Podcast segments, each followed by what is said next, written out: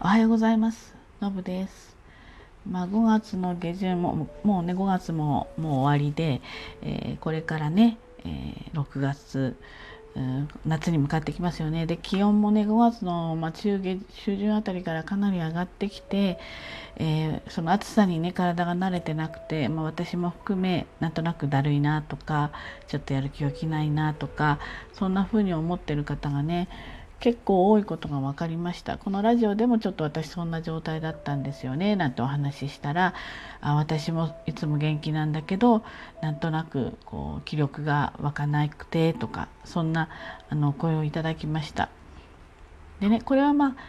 そもそもその暑さに体が慣れていないとかあとまあ心的な原因としてはねやっぱりコロナでこういった生活が長くなりこうモヤモヤみたいなものがね長く続くとこの不確定要素がこう積み重なっていくと人間には結構ストレスがたまるっていうそういう状態らしいんですよね。なので気にしていないような人でも私のようにそんなに大きく気にしていないような人でも自分が気づかない間に、まあ、そのすっきりしない感みたいのも含めてで気温も含めてこうだるさとかそういったものが体にこう変化を起こすっていうかなあのいつもあまりないようなことが起きてしまうのかななんて思ったりします。でこのコロナに関してはね、まあ、今の状況とか、まあ、オリンピックの問題とかいろいろあってもうよくわからないです。なんとなくね世の中も政府含めてもう迷走しちゃってて、えー、もうワクチン頼みで早く、まあ、私の場合だったら、まあ、ワクチン打てる状況にならないかななんて思っています。なのでこれはもうどうすることもできないわけですね。で、えー、逆にあのこうだるさとかそういっただるさその気温とかねそういったものによるものはもしかしたら少し解消できるかもしれないじゃないですか自分のねやりようでなので今日はとそちら方面のだるさ解消またこれから夏に向かっていってねその夏の暑さを乗り越えるためにとか夏バテを防ぐためにはもう今からの準備が必要ですよっていうお話をしたいなと思ってます。で今年はね中期長期予報によるとえー、まあ、梅雨も早くからスタートしそうだし夏の暑さも、まあ、続きそうだっていうような感じですよね。であの梅雨もね気温云々というよりもやっぱり毎日ずっと雨降ってたり毎日お天気がこうぐずついていたりするとやっぱり気持ち的にも少しこう落ちてくるっていうねそんな感じなのでねあのそこからの暑い夏にスタートしてしまうということなのでちょっと気をつけていきたいですよね。で、まあ、夏バテっていうふうなこ、まあ、キーワードでちょっとお話は進めたいんだけれども夏バテはねどんな人がなりやすいかっていうとやっぱりまクーラーが大好きだったりこう冷たい飲み物をねもうすごく飲んだり例えば結構ゴロゴロしてしまうどうしてもね夏構かったるくなりますよね動くのがね。なのでゴロゴロしてしまう人。あとはまあ夜更かしして睡眠不足。この辺がやっぱり大きな原因だそうですね。あの体がこう体温にこう調整こうなんか追いついていかないのと中と外の、えー、気温差。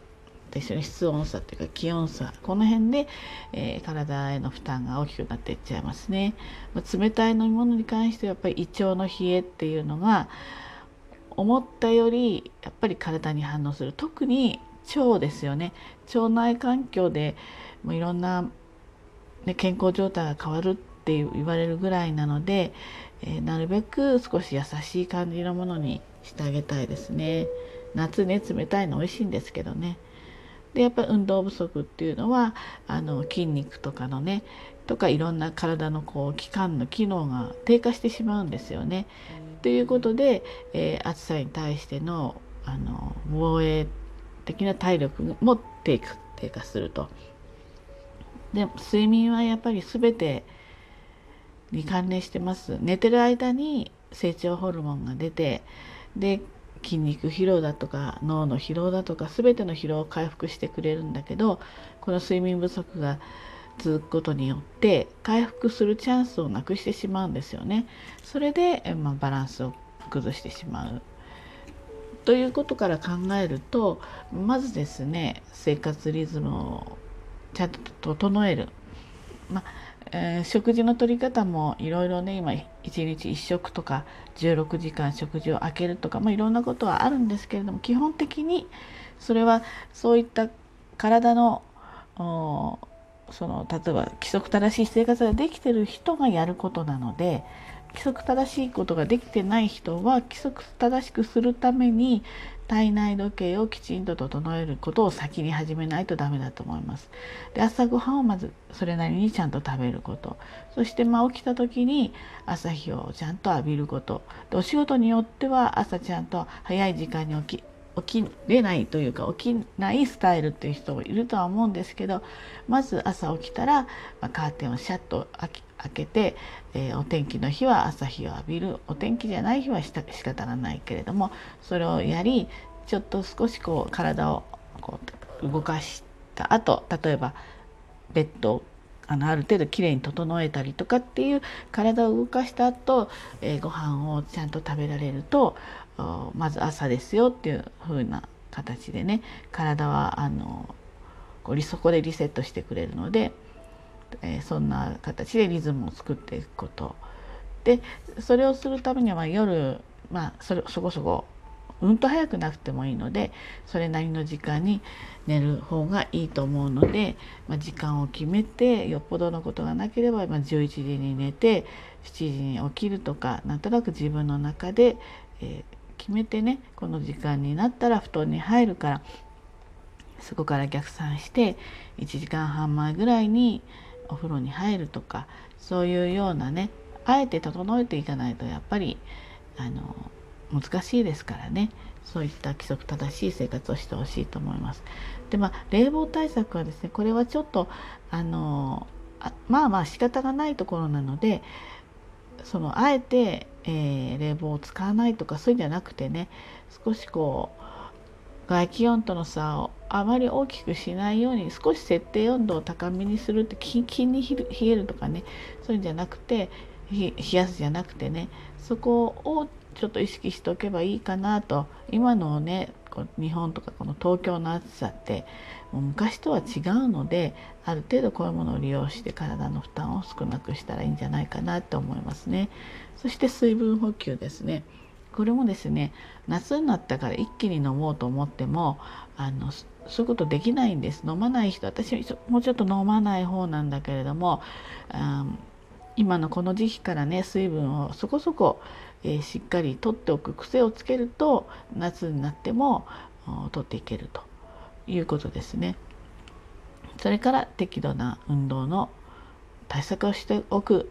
これはすごく大事ですね。えー、で、えー、この中で、まあ、生活のリズムとか冷房対策とか水分補給っていうのはこの辺はね自分できちんと意識してやっていくとできることなので、えー、やってみてください。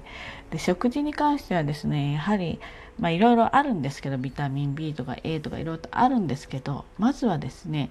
え、体を整えるためのタンパク質をしっかりとってください。タンパク質は全般的に少ないです。あの皆さん取れてる量が。